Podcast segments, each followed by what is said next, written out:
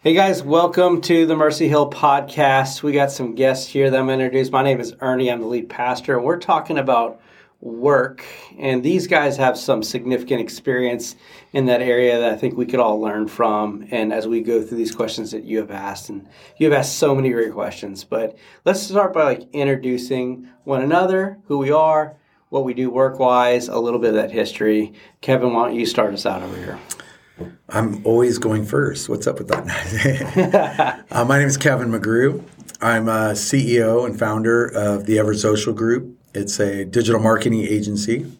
And um, a little bit about my background I've worked for Fortune 500 companies in my early career to small startups and eventually wanted to do my own thing. And so uh, for the last 25 years, I've pretty much had my own business going one way or another, and currently have my digital marketing agency and have uh, investments and advisory roles in other businesses that I work with. Hmm. Kevin, how long have you been doing that for?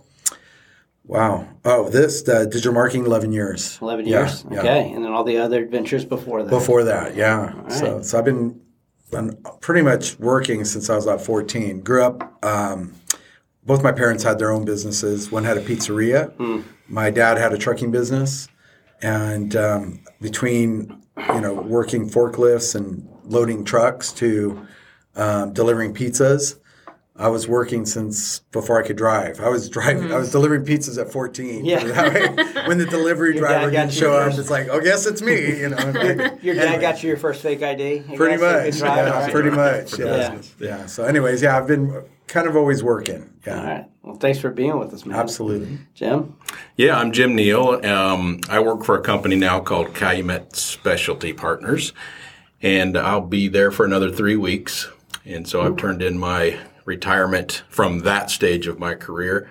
Uh, with this company. So, but I've been self-employed primarily my entire career. So, very similar story. Um, my my parents were more manufacturing driven and worked in those type of environments, but uh, I always had the entrepreneurial spirit and I tried probably five to six different businesses and landed with the candle business for almost 20 years and then then moved to the wax supply business. Long long story but sold that company a couple years ago. Um, now i work with the company this company here is uh, it's more of a corporate environment. I've never been in that environment so it's pretty interesting for me. And, and then all of a sudden working from home. So and then back and forth to to muncie my hometown yeah weekly you've had some like interesting like connections too within your work like you worked with your wife Correct. Yeah, yeah, that's been interesting, right? That's an interesting connection. And your son's work for you, right? Right. You yeah. know, so. so it really started with family. So our candle business, uh, I my my mother-in-law worked for us, and aunts, and so yeah, I've had uh, a lot of experience with family and the work environment, and mostly good. So I can't really complain. Okay, so well, very, we're gonna need to hear the secrets very, yeah. of that. yeah, it's, it's story. yeah, it's true. Yeah, yeah, yeah. Uh, I'm Jesse. I started working as creative director for Doxology Bible Church for our youth and college ministries back in 2012, 2013. That was uh, before 11, you. Yeah, some 2011. Uh, and then after that, I moved into a communications director role for Doxology Bible Church. And then just about a year ago, uh, started my own business doing web design, graphic design, and videography. And so I'm doing that doing that now. Awesome. Yeah. So I'm Hazel McCluskey, and I'm Jesse's wife. Um, and I, my experience is that I've been a physical therapist for the last nine years. Actually, um, got my doctorate, and so I've been doing that. And then we had a baby, and so I did the stay-at-home mom thing for about six months. And then when after we moved up here, I actually started working for Mercy Hill Church, and so now I'm the city leader is my title. So that's yeah. what I've been doing now. So you guys have done like a reverse role. You went from working in the workforce now to working right. in church. Yeah, you're working church now. You're an entrepreneur starting your own business. yep, working yep. the work world. Yeah, is yep. little role little reverse right there. Yeah. Switcheroo. So, yeah, gotta, gotta have a McCluskey working for me apparently. Yeah, right. always. Yeah, it's the key to success. Yes, it is. It's my secret sauce. And yeah. So, yeah, well, my name is Ernie, as I said earlier, and, and my work experience is very very similar to a lot of y'all. Start working at a young age and some kind of part job wherever, and then in fact, as I was thinking through this, a lot of my work experience is through entrepreneurial stuff. So maybe you know God was preparing me to be a church planter all along, I started one of my first jobs was working at a restaurant that just started up, and, and we went through all the business. I didn't run it, but I was a part of it. And it was joined a college ministry that I was working for. That was a startup, and we started a youth ministry. Then we started a college ministry in,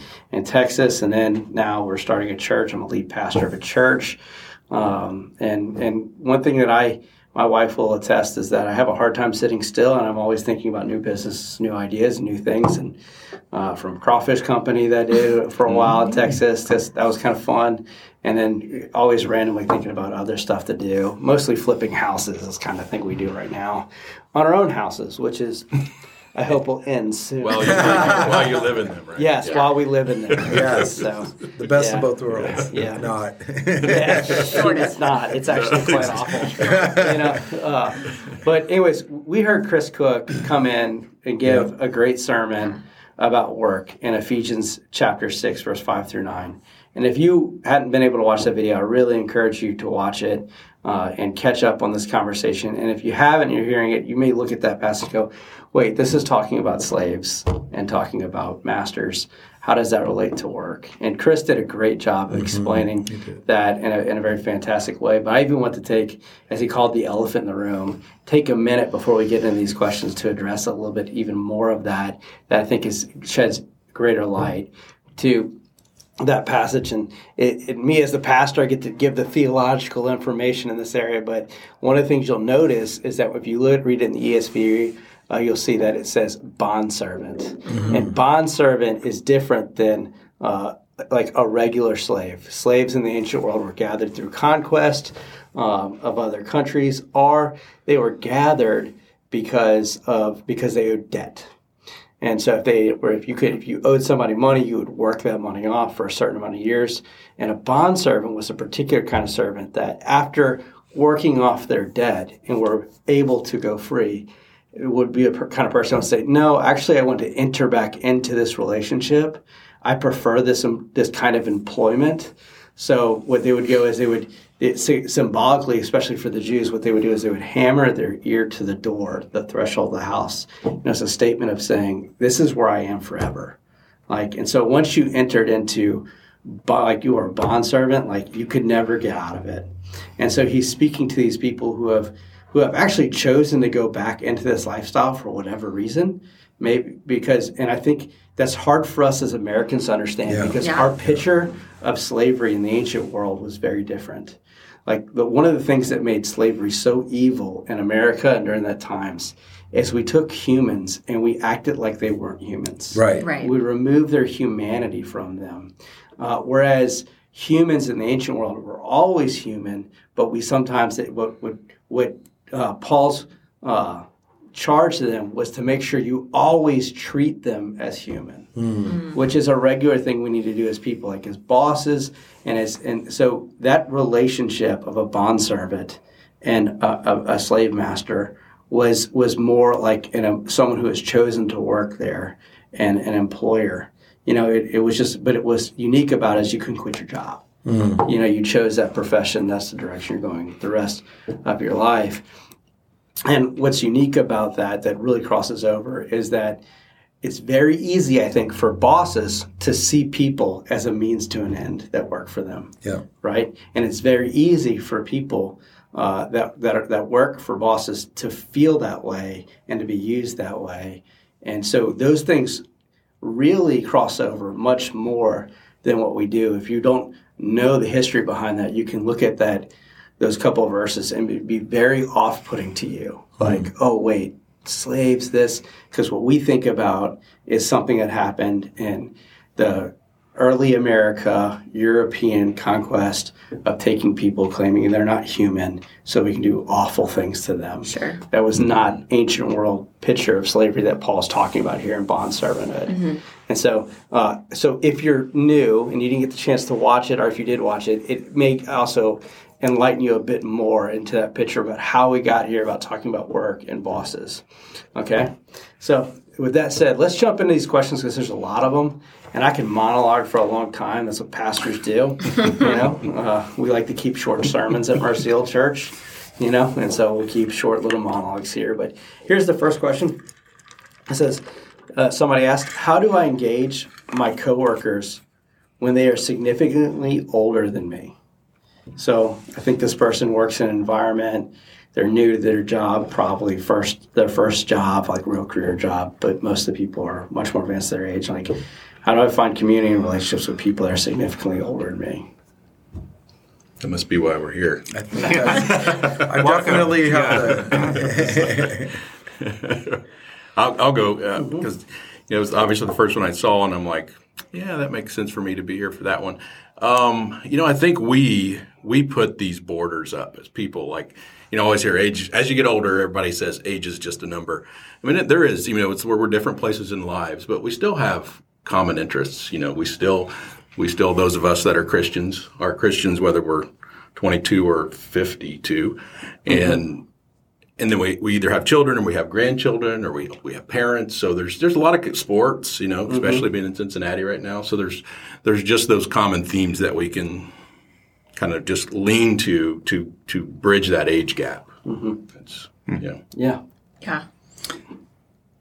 I'll jump in. Yeah. Um, I know when I was young, younger, uh, uh, being an entrepreneur, I, you know, I had a lot of older people, investors, people around me, and it was kind of awkward in how do I relate to these people, you know, having those things in common, as you said. And I think the thing that helped me was, um, I got some wisdom from somebody is, is really just be yourself, like let go of that image gap or, you know, like sometimes we perceive ourselves as the young kid on the block or new, new person. Always act with respect. I think, you know, showing respect, lowers the drawbridge, I call it. We all have moats and we all have these castles that we create in our mm. environments. Mm.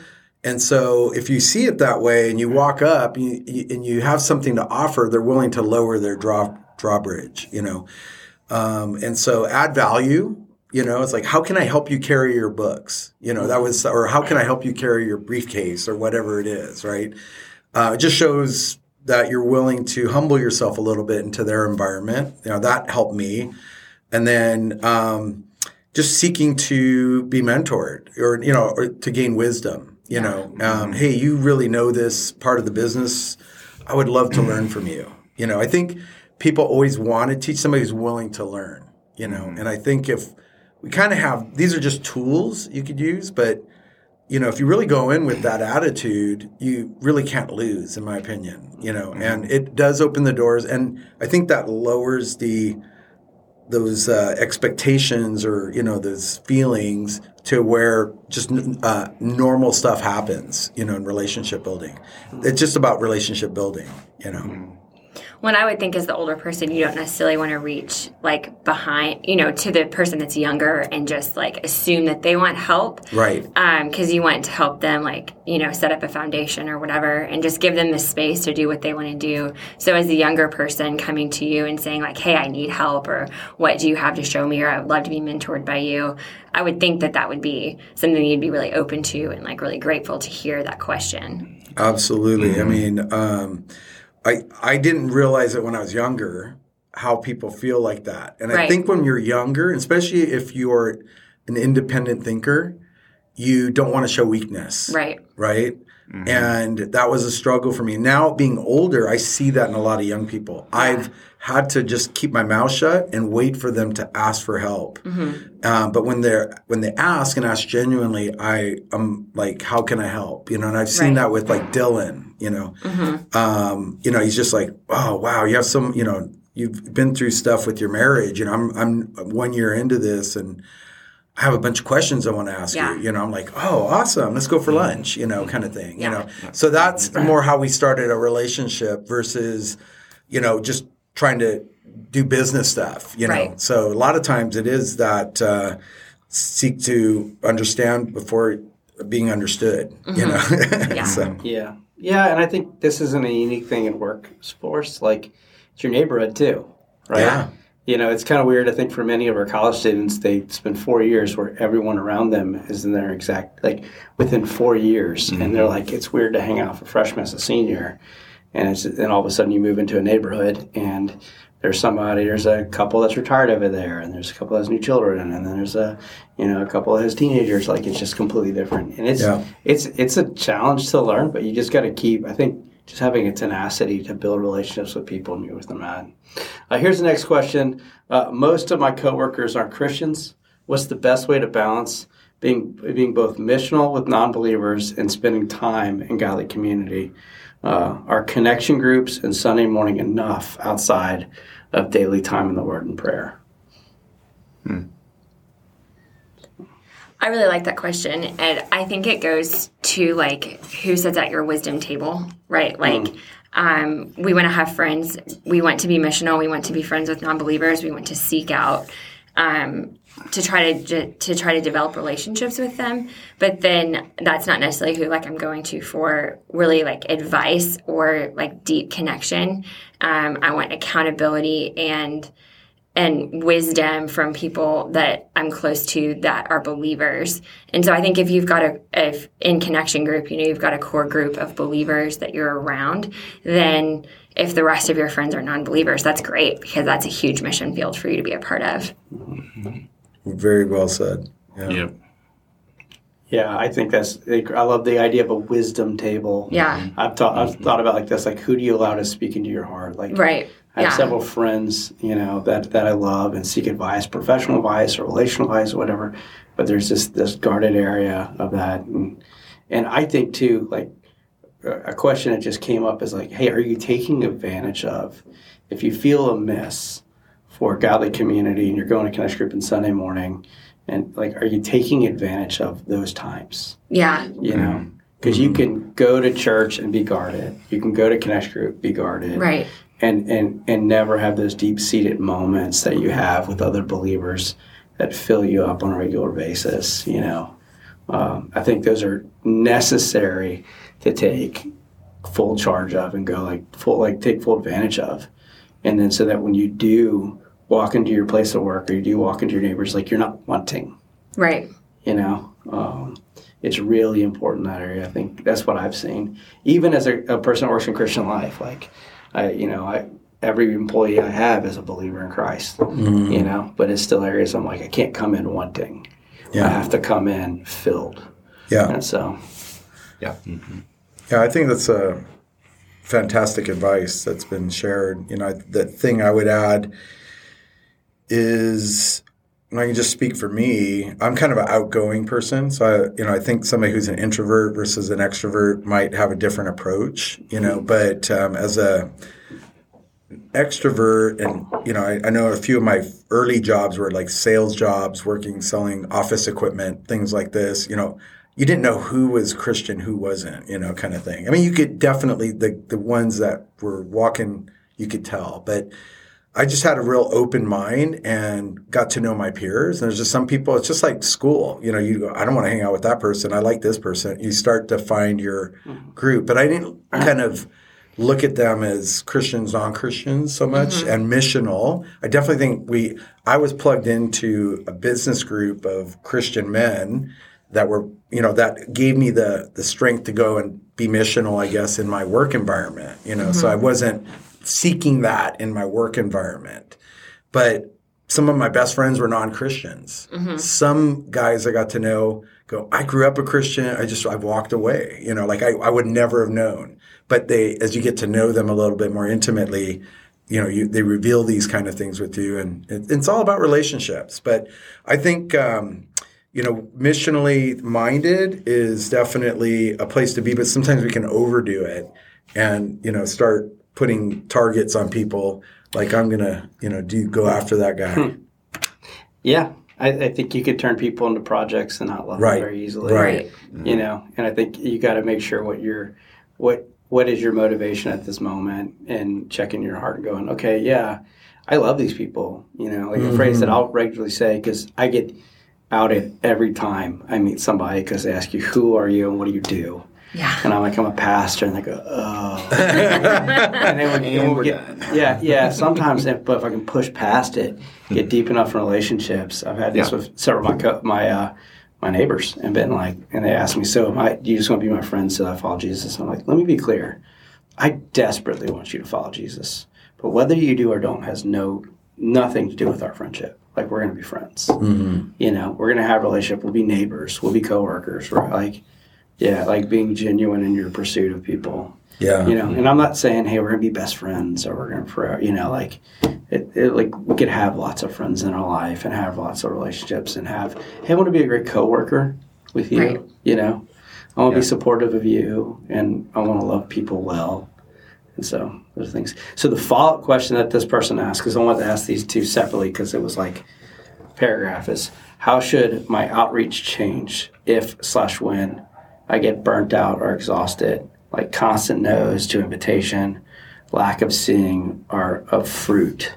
You know, I I think this person's talking about, hey, how do I deal with like I'm ask I ask somebody to come to church or you know I share the gospel or I ask them to take you know read the Bible or something and I'm just getting lots of no's you know hitting walls how do I how do I deal with that how do, how do I how do I uh, push past that I think like you got to be careful not to discount all of those things that you've already done. Because a lot of those things plant seeds that will bear fruit later.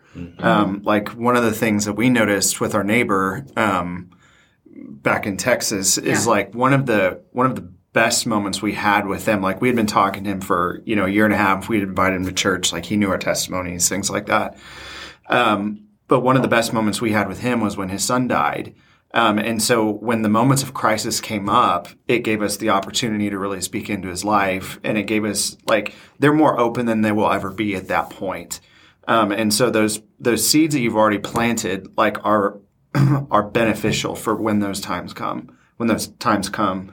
Um, and sometimes you just have to wait for that and trust that. And I'm not saying crisis is the only time that happens, but that's a good point. Um, and so sometimes you just have to wait for that and be patient and trust that the Lord's going to work. It's great anybody got anything to add to that Yeah, I think like since we're talking about work, I mean, in the sales environment, you know, there's so many. You know, I think the statistics are you get four or five no's before you get a yes. So it's like it's it's persistency. Um, Yeah.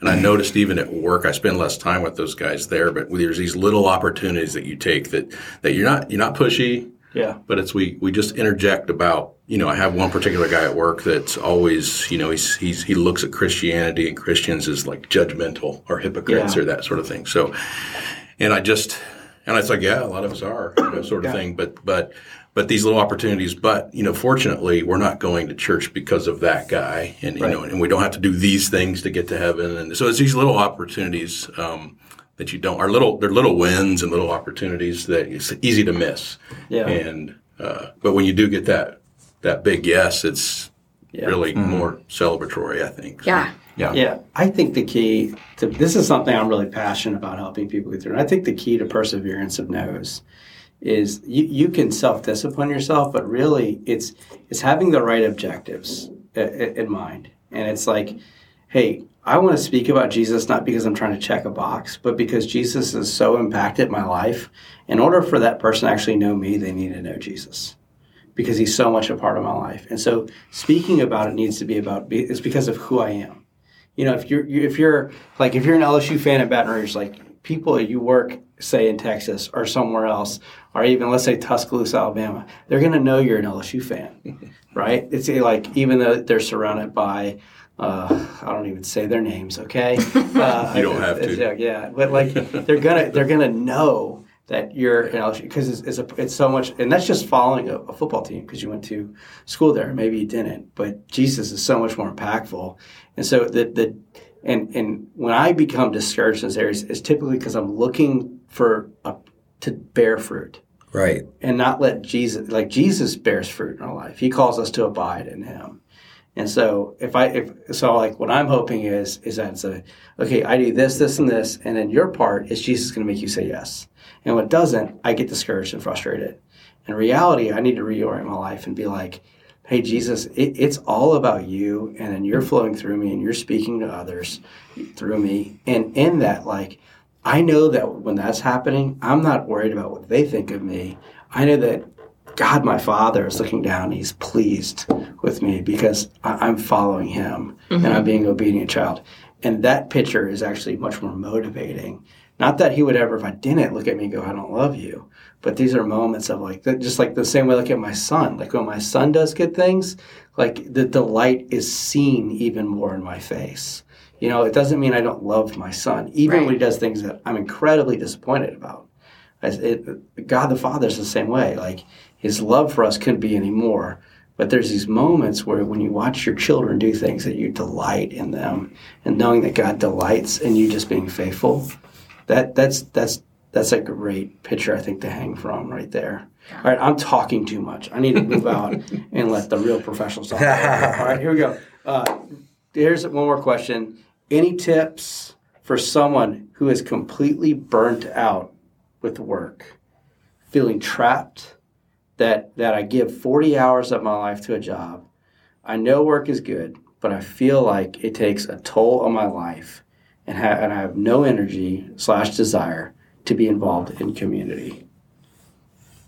I can relate to this question. I mean, it's uh, it's something I battle with in my entire career. I mean, maybe because it's self-employed, it's like you just always you know, the boundaries. I think is it's it's really important early to set those boundaries because once you get in this mode of of just work becomes your identity in life, which I think a lot of my life's been that way. Unfortunately, it's it's it's like a trap, like it's Satan's way of just holding you back from you know blessings and and and and spreading the word. And so it, it's it's those early boundaries. You know, earlier in your career, the earlier the better, um, and just this cadence of it's time to work and then it's not time to work you know? So because i you know i'm still in the like midnight you know my mind mm-hmm. not that i'm physically working or on my computer but in my mind i'm working. So it's mm. just shutting that off. And that and honestly that's a big reason why mm. i've just made this decision is to you know there's nothing that i can that i've not been, able to be successful disconnecting mm. um, for after all these years. So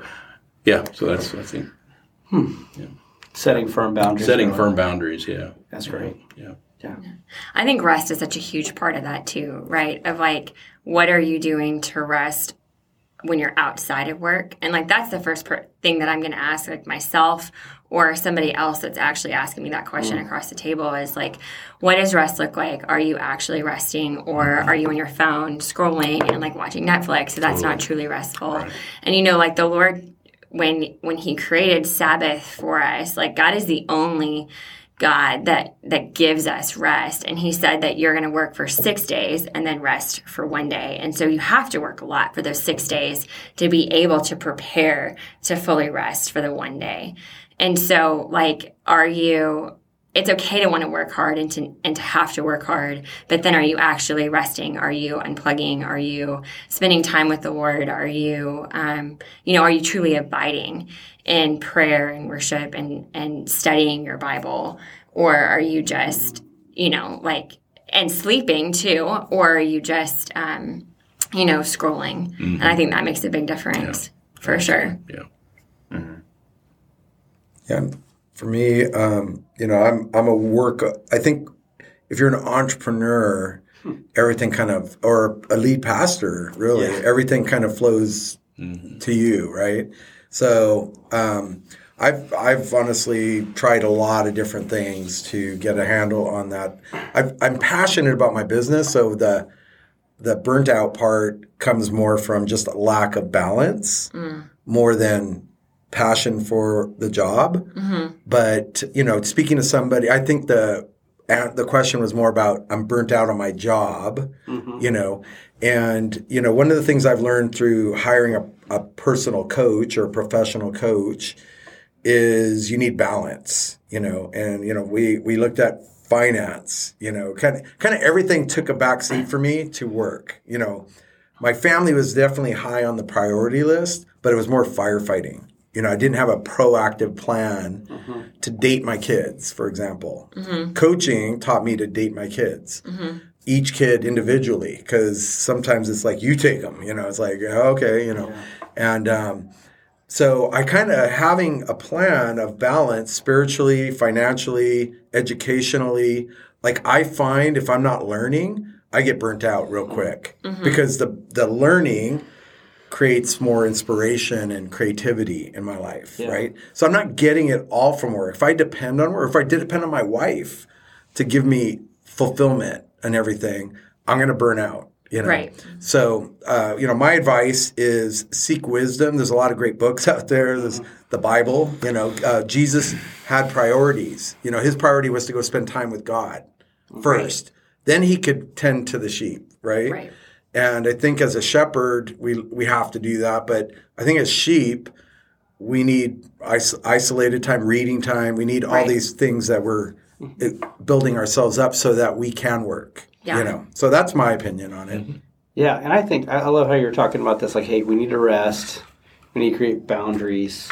You know, we need to know what we can and can't do. And I, I think something that happens too that I've seen with a lot of young people when they enter into their first job is they don't understand how great their capacity is. Mm. I mean, it's such a it's such a transition to go from hey, I have 15 hours of class to I've I have 40 hours to 50 hours of work, and Yeah. and it is and it's changing, and you're learning, and like some of you, I just tell you, be patient with yourself. Mm-hmm. Like I can't tell you how many people I've had work for me the first time, and like Ernie, I feel like I'm gonna die, and Yeah. I'm like I've been work I worked 100 hours, and I'm like, okay, fill out a timesheet. And let me see, because I want to see what you're doing that I don't want you to be doing. Right. And then they show it to me. It's like 38 hours, and I'm like, actually, you need to be working like seven more hours right, Right. now. You know, or it's August, you need to be working like 12 more hours right now. And and the problem is efficiency for most Yes. of you. It's like mm-hmm. disciplines of efficiency of going, how am I spending my time well? Or, and, and if you're doing those things, I think if you have rest, if you're creating boundaries, if you're figuring out how you can be more efficient, and you still hate it, you may just not be in a job that you love. Yeah. Yeah, Yeah. that's true too. Yeah, well, and I would say too, like some of that, if you're stressed about, you know, a new job or a new environment, or like you're just not totally comfortable with what you're doing, that like I would reiterate, like be patient mm-hmm. because that gets better. Like when I, I I did on the job training for a year and a half, Right. And I mean you were my boss, and it was mm-hmm. rough, not because you were my boss, but like Maybe. yeah, Let's clarify that. right. yeah, not because you're right, but like it was rough because there was just things like something that would take me an hour now took me six hours because I didn't know what I was doing and I had to learn it as I went. Mm-hmm.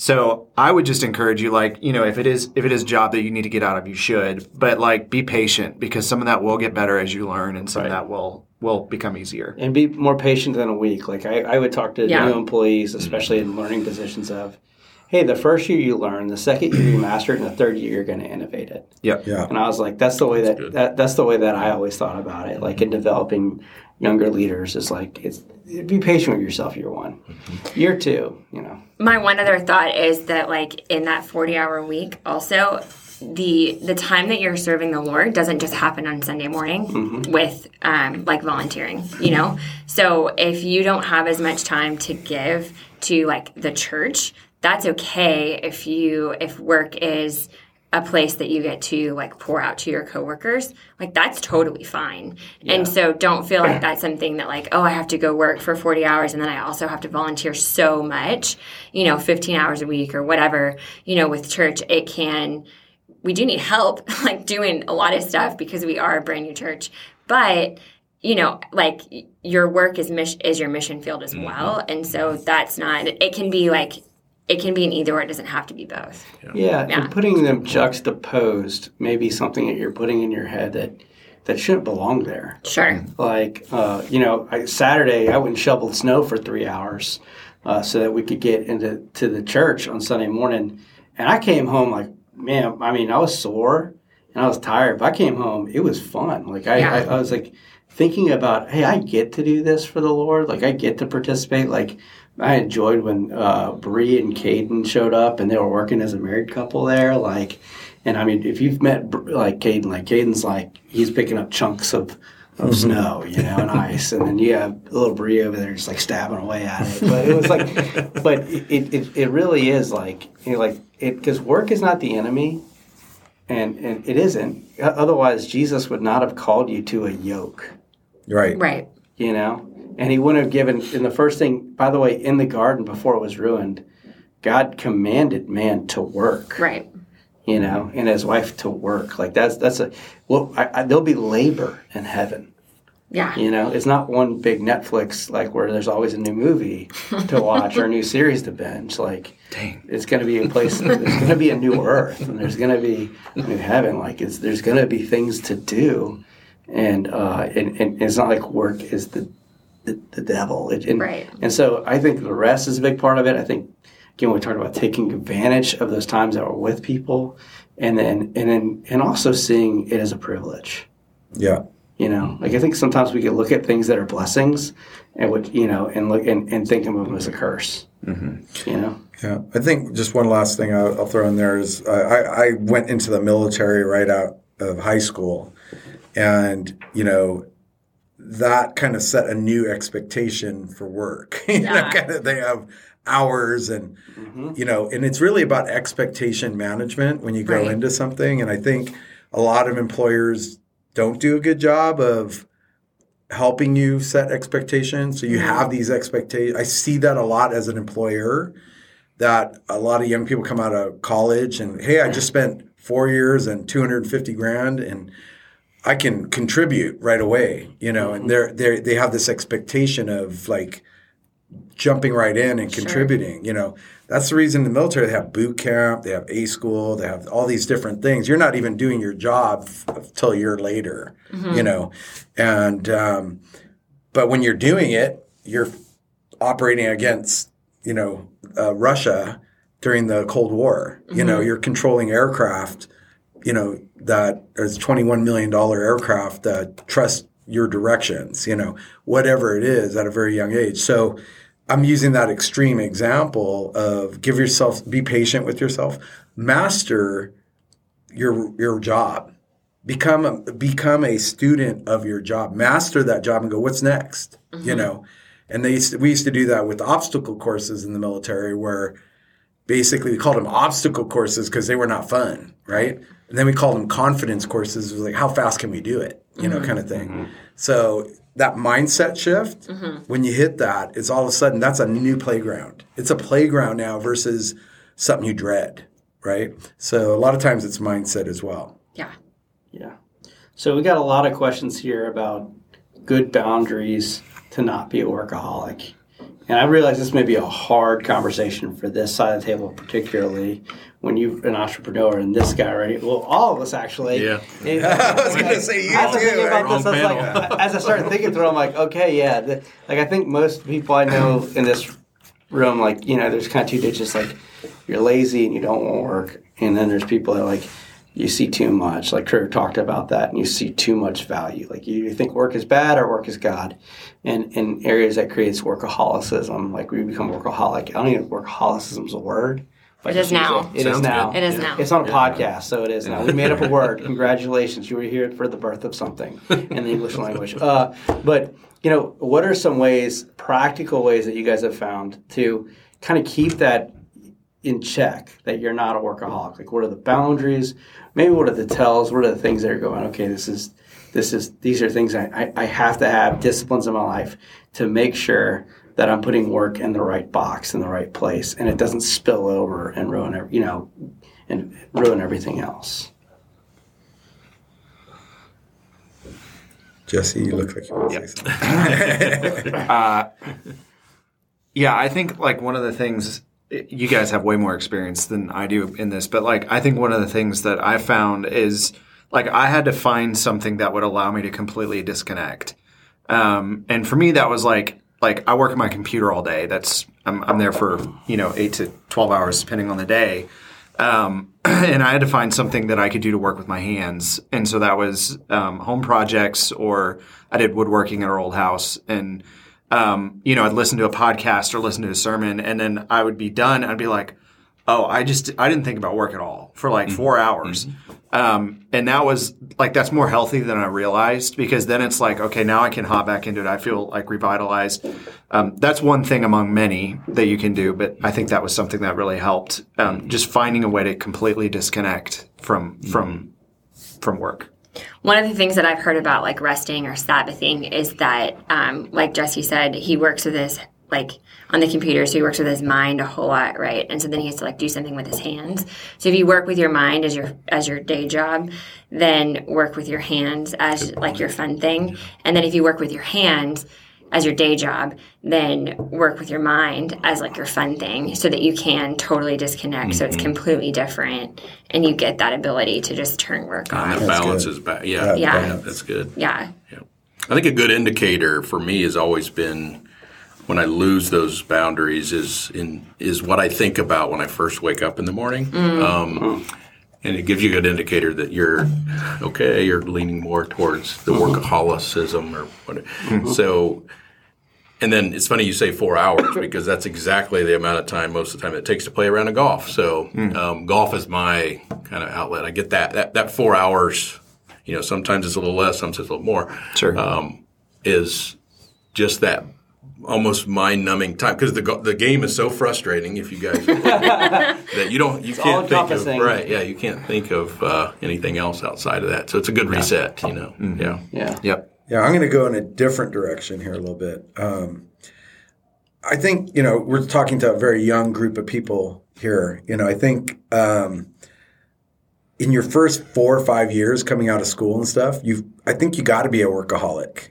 I know it sounds crazy, but I think we live in a society where everybody's saying, you know, uh, you need your little safe space, you need um, protection, you know, and I just don't think we do hard things, you know, and I think that for, before you're married, before you're um, in a career, you know, that's your time to do the hard stuff, you know. For me, it was the military, you know, but um, Ma- um, oh, I'm drawing a blank on his name, Gladwell. Um, Malcolm. Malcolm Gladwell, thank you. I don't say Max. I've been talking to Max all day.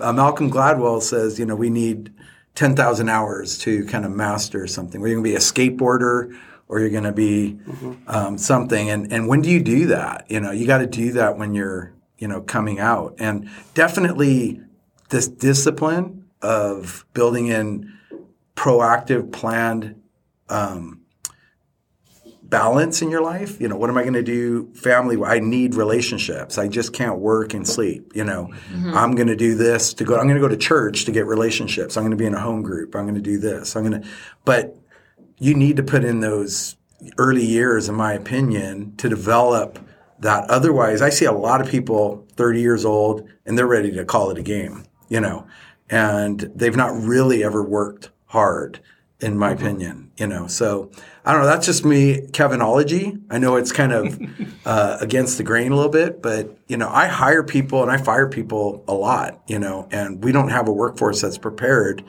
to do what's needed efficiently to compete in this world. You know, I can't completely disagree with you either. So I mean, I know us old guys say that about the young generation, but, um, but but I mean, because you have less of those baskets that you have to fill. Like most of the time, when you're young, you don't have the family that Right. you have to, you know, balance that. So Right. we, so you're right. I mean, depending on what you want to do in your career um, and what career path you take, some take more. I mean, some take more hours to shine. I mean, you know, I think a, a good employee, especially young, is there early and late. Um, but you also like those boundaries. We got to go back to. We can't let it take over everything. We talked about still keeping that balance, and that's certainly important. Yeah, I think what you're talking about is seasons. seasons. Yeah, there's exactly. there's, there's seasons in your life where you're going to have to do more than others. So like when I Right. worked in college ministry, it was very easy for me. I could look at a student and say, like a, a first year ministry worker, and I'm like, hey, look, in August when students are here and you're trying to reach freshmen, I, I'm not going to bat an eye if you're working 60, 80 hours a week. You have 168 hours a week. All right, you're going to spend probably uh, 40 of those sleeping, you know? So you got around 120 to work with because there's an opportunity there that you need to take advantage of. Now, if we get into November and you're still doing that, we're going to have a talk. Like, Right. We need to slow down. But you also need to know that students leave there's going to be time that you rev down the engines. right. Mm-hmm. You know, Yeah. so like sometimes people, there is a thing about a nine to five that we talk about in America that just doesn't fit. Like Yeah. my buddy works in the oil company, and so he's on a platform for three, Right. yeah, four to six yeah. weeks, Yeah. you know, and he's off, and it's like, and he's working twelve hour shifts. Like I can't look at him and say that's not biblical work, and you even see it in Jesus. So Yeah. Jesus would have times where he would meet with people from, you know, sun up to sundown, and are late into the hours, and would speak all day with people, and it was like there wasn't.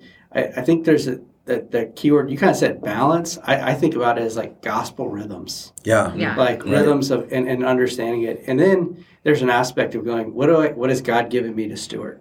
Mm-hmm. Because you you can't blow up your family because you have ambitions about Right. your, your Absolutely. career Correct. right? Correct. And so, like, wh- where you are in your stage of life, and I agree. I think as a young person, like going the extra mile, you got a lot to learn. Mm-hmm. You know, mm-hmm. and it, and then and you have you have a lot of time, by the way. Mm-hmm. Right. If, um, I know you don't feel like you have a lot of time, guys, but you do. Yeah. Yeah, All yeah, right. Let me let me tell you that right now. As a father of three, you do. Correct. And and that time shrinks, and that's been something that's been adjusted in my life. Yeah.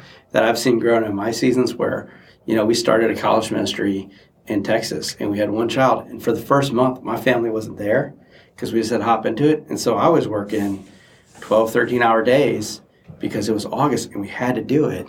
But if, if, if I got three months into that, I'm going to blow up. You know, like I got to scale back or I have to create seasons of rest, seasons of respite. Like you have vacation days, you should use Right, them. right, You know, your yeah. employer gives them to you for a reason. Right. Right. Um, and use those vacation days.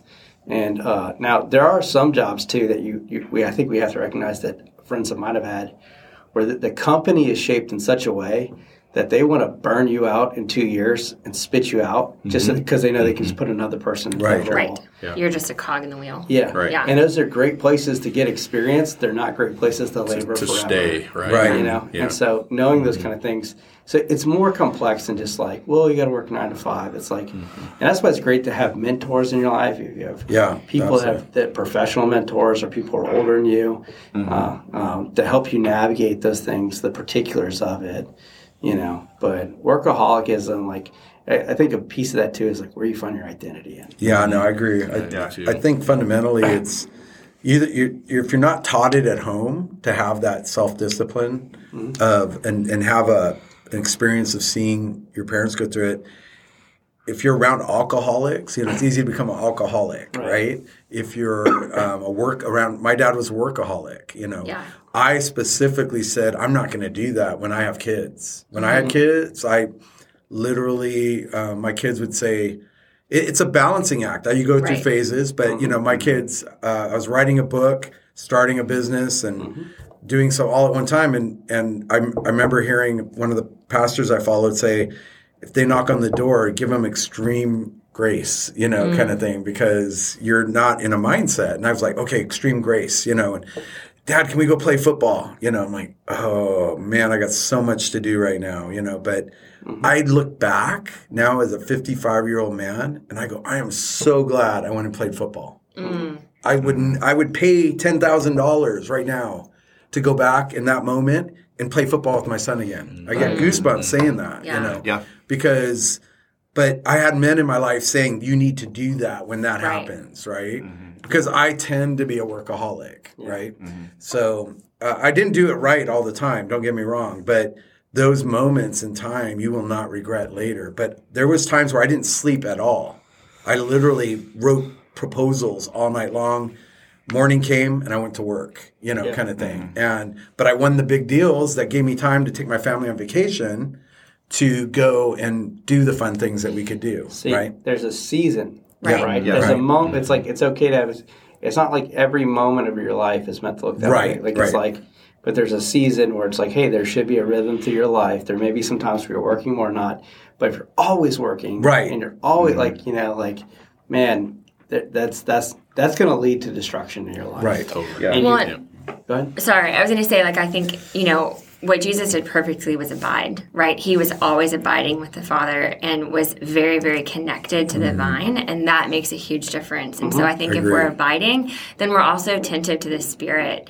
And so we can feel, feel the Spirit move, and like when He prompts us and says, go play football mm-hmm. or take a rest, or, I mean, to the stay at home moms who are doing work at home as well, Right. right? Like, baby is crying, and I have a bunch of other things to do, but he's not going to be little forever. And so, mm-hmm. if you need to take a nap on my chest, I'm going to sit here and just breathe and relax and just enjoy this moment because it's gonna it's fleeting, you know, and it's not going to last forever. And I'm going to blink, and he's going to be mm-hmm. 18, and I'm not going to cry. So, mm, you know, but I mean, that like, you happens. just- that happens. it- you're gonna blink and they're you're and walking it's down gonna the be aisle, out and, Yeah. and so like you know but but abiding and and being attentive like being sensitive to the spirit so that you know like hey this is a time to push to mm-hmm. have grit to stick it out to persevere mm-hmm. and to be in this season of work. Mm-hmm. And then this is a season of rest.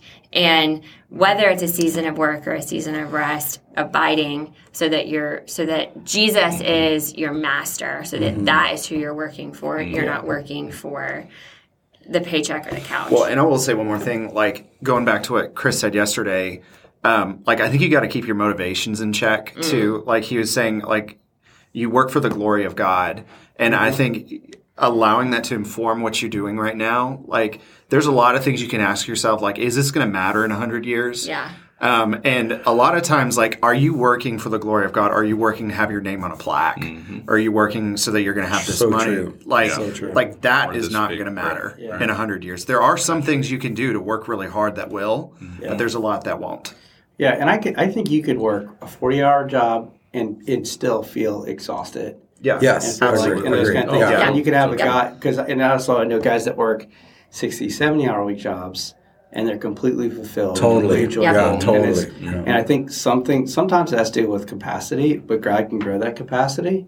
And then sometimes it has to do with like those gospel rhythms you talk about Yeah. in place in your life, abiding. Like work is holy. Yeah. Yeah. It's it's and, and so it's good. It's not bad. We need to do it. But I it's something I, very practical for me that I found is that that helps me cope in that area. It's like you do woodworking.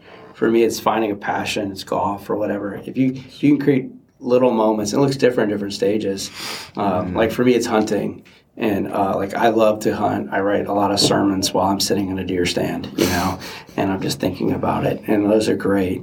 But I've found this is maybe something you guys can and you're going to enter into soon. Is that now some of my hobbies have to become like, like like because it has to occupy your mi- my mind. Is like coaching my son's basketball team, which I have no business being a basketball coach. All right, be very like I haven't played organized basketball since like the seventh grade, mm-hmm. and now I'm coaching eight year olds. We're undefeated. All right, mm-hmm. all right, and, and we crush teams. All right, mm-hmm. because but but yeah, okay, sorry. It's- it's, but, but like I've heard this, Ernie. Go but yeah, I know, I know. But just that me thinking like, oh, we have basketball practice tonight. I need to figure that out. I, you got to have room for those kind of things. Yeah. For for for what God's given you to steward. Mm-hmm. All right, we we've been on this for a long time, and uh, let me anybody unless somebody has something like, hey, I got to say, okay, I, just real quick, Great. biblical perspective is Joseph didn't want to go to prison. Joseph didn't want to be a slave, you know, for Mm-hmm. Potiphar. He did it unto the Lord, you know, uh, Mm-hmm. Yeah. and, and to his family. You know, I teach this to my kids: is hey, the McGrew name means something. When people see you, they see McGrew. So make sure they, s- and same with the Lord. You're you're doing it for the Lord because when people see you, they see the Lord, mm. right? Mm-hmm. And so if you're going to wash that floor like Joseph did, Potiphar gave him a raise. Like, hey, you did a really good job on that. Do you know math? You know, come to us help help me take Right. an inventory, right? Mm-hmm. yeah, Um, he went season victories and he had defeats, right? And I think that's something that was taught to me at a young age is try to I try to get 10 victories every day. I fight I, I- I call it FA, find a way, you know. Mm-hmm. So even though you're tired, even though you're hungry, even though, you know, whatever it is, find a way to get those 10 victories because you're going to have plenty of defeats thrown at mm-hmm. you. Mm-hmm. yeah, And if I get 10 or more, I say 10, but usually it's seven, you know. But you shoot for the moon, you get the stars, right? Yeah, You know, sure. so, uh, anyways, have goals like that. And mm-hmm. I literally check off victory, victory, victory. And I, I feel good mm. about my day. Where the days I don't have victory, same amount of work, I feel mm-hmm. defeated, right? And so Joseph is a great example mm-hmm. of what we do every day leads to something bigger we don't see coming. that's right. He was the second in command of Egypt, and it's in the Egyptian books it says that, Mm-hmm. you know. And so, uh, but he was being prepared for something bigger, Mm-hmm. and th- all through those trials. So, look at your work as God preparing you for something bigger. Yeah. and it's wax on, wax off, you know, kind of thing. You know what's even great about that story is is Jonah uh, like that God used the worst thing that could happen in his life for the best thing for him and all those and the people that did things to him. Right, exactly. It's like it was actually a great reflection to the gospel of like, hey, the worst thing that humanity could have done would be kill Jesus, and we did it, and God used the worst thing to, for the for the best thing for His kingdom and for us. It's Amen. like it's a it's a beautiful picture right there of that. All right, next question right here. With the pandemic, many companies with proper technology support are moving to hybrid work from home in the office or remote workforces. Do you have any idea on how we can continue to be intentional or increase the amount of touch points we have with coworkers to share the gospel or love them well. Mm-hmm. Like, how do we, uh, in a very becoming even more disconnected, connected world, how do we continue to connect and, and, and use that where we live, work, and play kind of thing? Mm-hmm. You know, that's certainly a challenge that we haven't faced before. Mm-hmm. And I'm, you know, maybe I'm not the right person to talk about this, but so Teams has been a big deal with our company, and um, and so we've gotten kind of creative with Teams, and there's actually now like these after hour social mixer type things on Teams, mm-hmm. which is kind of not my thing, but it's uh, it's an opportunity to because I, I, mean most of our company is actually 100% remote. So mm-hmm. they're never physically seeing people, which is real, real challenging. Yeah. So I think being intentional about that, you know, I mean, I'm not a technology guy, but outside of your regular teams meetings during the day, scheduling one of those with someone for a little, just like a, almost a meet and greet to dig a little deeper. Um, mm-hmm. Can be awkward, but we're supposed to be weird, right? That's what yeah. Chris said yesterday. yeah.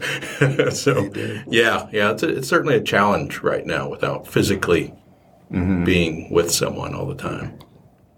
I think one thing, um, so I work from home and I'm, I'm, still learning this, so this isn't something I'm a master at by any means, but uh, one thing I found has kind of helped is when a client will call and um, always start the call with, hey, how are you doing?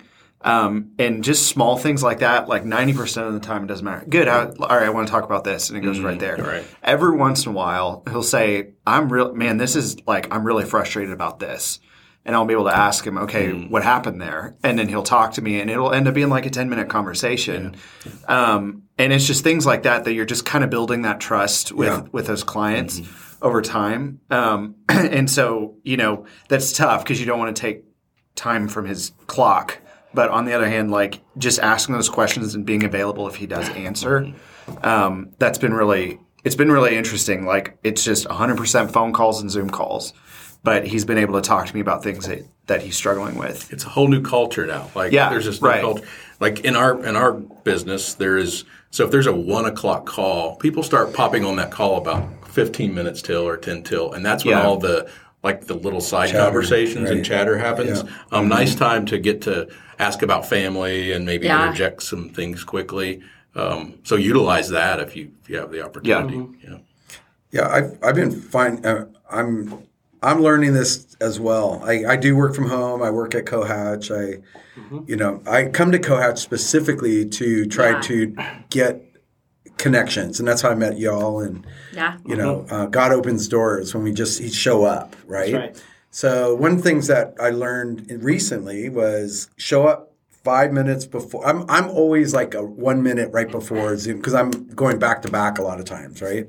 So now I'm building in 15 minutes before the next meeting just to get on early for those who are getting on early. And it does allow, even with my clients, it hmm. allows me to have more chatter because once that clock hits that, we kind of go into business mode, right? right? Yep. Mm-hmm. And so if in the virtual world, the question was, you know, in this pandemic environment, is be there 10 minutes early, stay 10 minutes late you know, I know that's hard to do when expectations are there, mm-hmm. but fight for those sure. and see what opportunities God gives you. you know, I call them teachable moments with kids. Like as a parent, you kind of have, you know, moments that just come and go. Like, Dad, what do the birds and the bees mean? You know, it's like, oh, you better be ready for that one, right? When it shows up, that's a teachable moment, right? But but but but instead of being dumbfounded, be ready to pounce on those teachable moments. As a Christian, sure. to invest, right. people are going to say, you know, my my my grandma just passed away. Mm-hmm. You know, it's like let me pray for you real quick before everybody gets here. You know, yeah, kind of thing, perfect. right? Yeah. And so um, I, that's happened to me more times than not, where I'm like, oh, it's like right in front of me here, and mm-hmm. I use that time to pour in, and then quickly we're on to something else. But you know, afterwards they call me and go, "Thank you so much," or "What you, mm-hmm. when you prayed for me, you just like closed your eyes and prayed. What does that mean?" You know, mm-hmm. like, and um, like I do that with Muslim people, and they're like. You, gave me goosebumps when you did that. What you know? Mm. Does that mean anything? You know? Mm-hmm. And I'm like, let me tell you, you know, That's cool. but you, yeah. being bold and being ready for what God puts in front of you right. is what we should, what, what he asks of us. That's all he asks yeah. of us, right? Yeah. And so I think that's your opportunity to do instead of trying to dig out opportunities. Yeah. Yeah, I think I love how you guys saying. I didn't even think about that, by the way. That if you're online, getting on five minutes, mm-hmm. staying a little bit later, mm-hmm. asking simple questions. Mm-hmm. And Kevin, something I think that I've actually seen you do. I, I was convicted by it today. Like, uh, you know, like you, coming. There are places like Cohatch, you know, all over even the city of Cincinnati, and there's more of these places everywhere where you can go work and meet people. That's one of the hmm. reasons why Mercy Hill meets at a Cohatch is we want to the opportunity to rub shoulders with entrepreneurs and new people and and and that just to be kind of a DNA piece for us. And so we've encouraged a lot of a lot of our people, a lot of our church people, hey, go go get one of these things. They're pretty cheap, especially if you're under 25. Go check. This is not a commercial. We get nothing from them, by the way. Yeah. So you know, there's other ones, the living room. If you click on my link, though, I do. Living room. Yeah, yeah. Like and subscribe, right? Hit that little bell or whatever. You know, like uh, uh, yeah.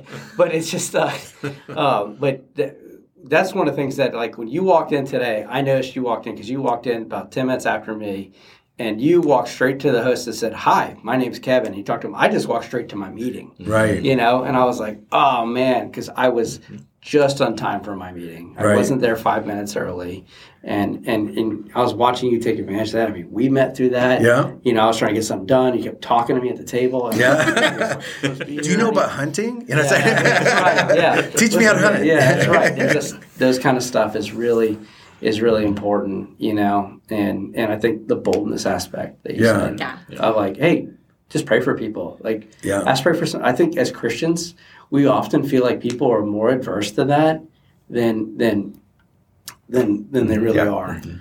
I have to trust the Lord. Like I, what I've learned in my age is I was scared as a young person to do that. Um, but what I've learned is when I just trust the I go, Lord, go before me and open their heart, their eye. You know, I just say that little prayer right before, and I just say, I just jump right in. I, and it's all about them. It's I'm loving on them through my prayer. I'm not like Right. r- you know robotic or anything, but Yeah. I have found that God breaks those walls that for oh. years somebody like they just have built up towards him mm-hmm. right Yeah. Mm-hmm. and uh, it's given me i now walk around with a sword you know because before it was a knife you know going Yeah. you know but yeah i think we just need to be bold I Yeah. think, yeah mm-hmm. Yeah, like in simple questions. Like this isn't a work thing, but I'll often look at waiters or waitresses and I'll ask them they bring the food.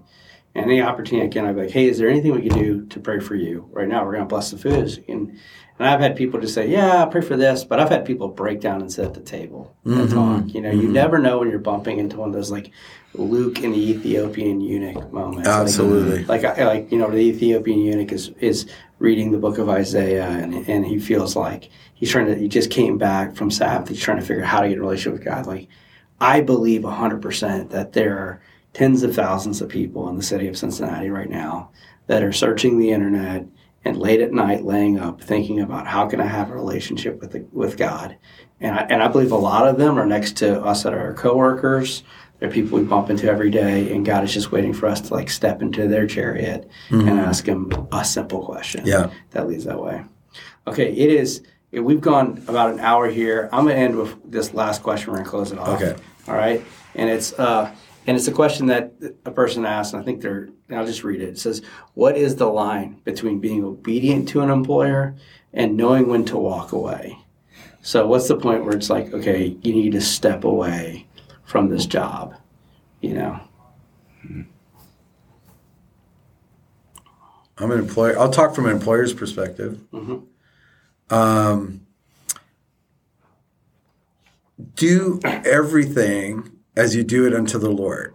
And i mean everything. So if if you're feeling like you don't belong here awesome. I've told this to my kids. My son did not like working for one of the pizza place i won't name the name but he worked at a pizza place and he burned his arm you know like he just did not like the job right? And i said you need to give him two weeks. You know that's the standard that's the mm-hmm. expectation but give them three weeks you know say and and and give them your all what employers fear is you're going to be there for two weeks they'd rather let you go Right. than to uh, keep Pay you for you. two weeks, Deal pay you, you. and you're Yeah. and, and now they got to deal with somebody who's bitter and and Right. poisoning the well as they go out. You know, it's definitely as an employer something I think about. But you know, I can only speak for myself and my kids. Is like give do even more during that time because you know what? They get he got a reference that got him a way better job mm-hmm. because he gave us three weeks notice and he did this and he did that and he's a great employee you know. Mm-hmm. He got a job he beat out a lot of people older than him because of he had a reference versus that oh i don't like it here and that's a bad you know i'm not going to tell people i work there. So anyways do it unto the lord. You're not working for the employer you're working for the lord. Right. Mm-hmm. because you're not meant to be there. Give them the time plus more. What Jesus said, if you've stolen from somebody, give them four times their money back. Right? Mm-hmm. That that's what fixes it. It's not like you, okay, I stole from you. Here's your money back. It's I give you four times your money back. My hands are clean, mm-hmm. right? And so, I think as employees, we need to look at our names, our parents' names, and the name we represent on high. You know, we are, as a Christian, what are we doing to represent God, right? And when, when we walk away from a bad situation, how do people look back and speak about you? Right. Right. Mm-hmm. And so ultimately, if you use that as your guide, you'll figure out the, the, the things to do. Yeah, so that's a great way to talk about how to leave well, which is awesome. I'm glad you shared that. And then, what are some for you guys? Though, what are read some the questions? question like, more time? when do you know when it's time to walk away? From you know, I think at that moment when you realize you don't align really any, you know, ethically with that company or some decisions or the way they treat customers and that's the culture. And if you're if you're in there and you give it, you know, you give it your all and there's this no change in direction, I think it's time to yeah, I think it's time to start looking. I think having a conversation with your boss too is really important. I think it's easy to just um, Complain to your spouse or your friends or even your other coworkers about your work, but then have you actually said like, "Hey, these are the problems and these are the things that I think could be different?" Mm-hmm. Because a lot of times employers want to know that, right? They like do. they they're not on the ground in the same way that you are, and so they want to see like mm-hmm. not just here's the problem, but like here are the things. So like, have you tried that? And if you've tried that and they're not listening and they haven't taken your advice, then mm-hmm. yeah, it might be time to look for something else. I think you also have to be sensitive to why you're making this decision. Sometimes we're upset with a portion of our job or something Yeah, Right. like that. right. We're looking for an excuse, and it's Yeah, not necessarily, that's- you know. Then we're going, oh, they do. I don't like the way they treated this customer or something. That mm-hmm. that's not what I'm talking about. I'm talking about just this series of, mm-hmm. you know, of of decisions that companies make, or or you know, it could be the product that they're making you don't align with. There's a there's a new company near our hometown that just totally changed the name of their company to it's a really offensive name. You know, it's mm. like you know, in no way would you see the name of this and go, "That's a Christian company." Um, so that's one that I would consider. Um, Yeah. yeah, consider Or it might be a boss. You know, I've, I had a boss. He used every other word was the F word. You know, like it just Yeah. it was it felt abusive a little bit. You know, Yeah. but um, I went to him and challenged him on it, and he was like, you know, too bad, suck it up. right. And then I went to the his boss and I just said, "Hey, I'm looking at leaving. You know, this is the reasons why. You know." And next day he was fired. You know, because they didn't. Al- I, not that I was trying to get him fired, Sure. but the, those principles didn't align with. Like that's why I was the thinking of company. leaving mm-hmm. because the, what the company was saying and what he was doing was not aligning. Right. Right. Mm-hmm. And so a lot of times we're fearful of bringing up the elephant in the room Right. right? And confront it. It's like it's very biblical. If Right. you have an issue mm-hmm. with somebody you go to that person. Right. if mm-hmm. you they don't respond you go to the elders. If they don't respond you go to the you know community right? Exactly right. yeah I so don't don't forget to take the proper channels within your proper company. channels yeah mm-hmm. absolutely. Yeah. I think too, like, I, I think one thing we also have to remember there is like, I think all of you guys have said it, but have you given it the proper time? Yeah. Um, because if if like we believe that God's sovereign and He's placed you where you're placed for a reason, that person might be the place you're placed in that place for a reason.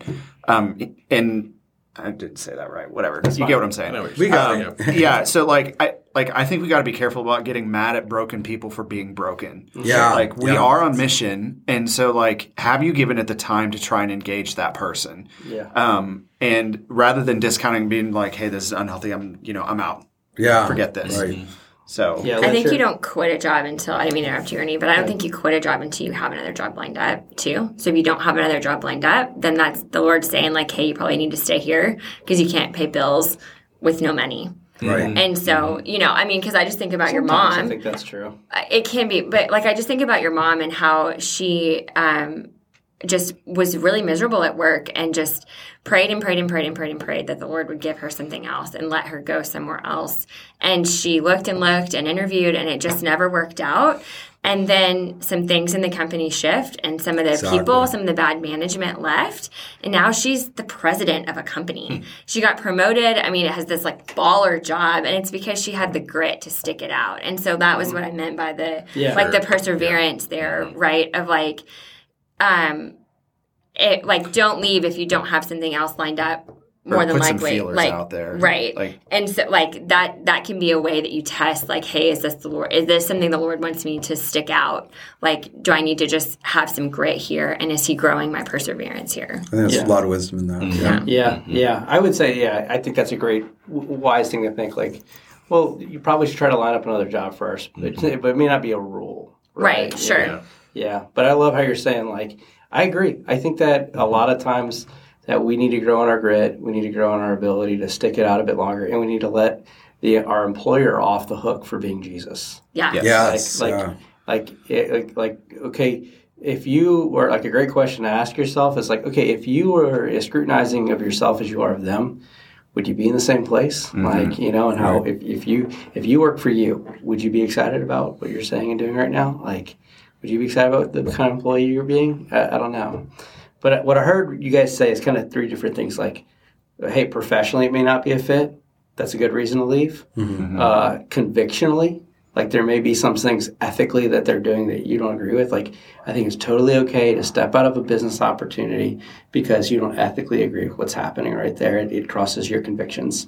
And then relationally, like if there's an, a relationship that's with a business, like a boss that is abusive or and like and go through the proper channels and all that. But those are three reasons I think I heard Yeah. y'all say mm-hmm. that you can think through, and there may be more, but that's what I mm-hmm. heard. Yeah. Yeah. Well, hey, thank you guys. We're we're about ten minutes over an hour. I, I thought this one would be like a forty-five minute one.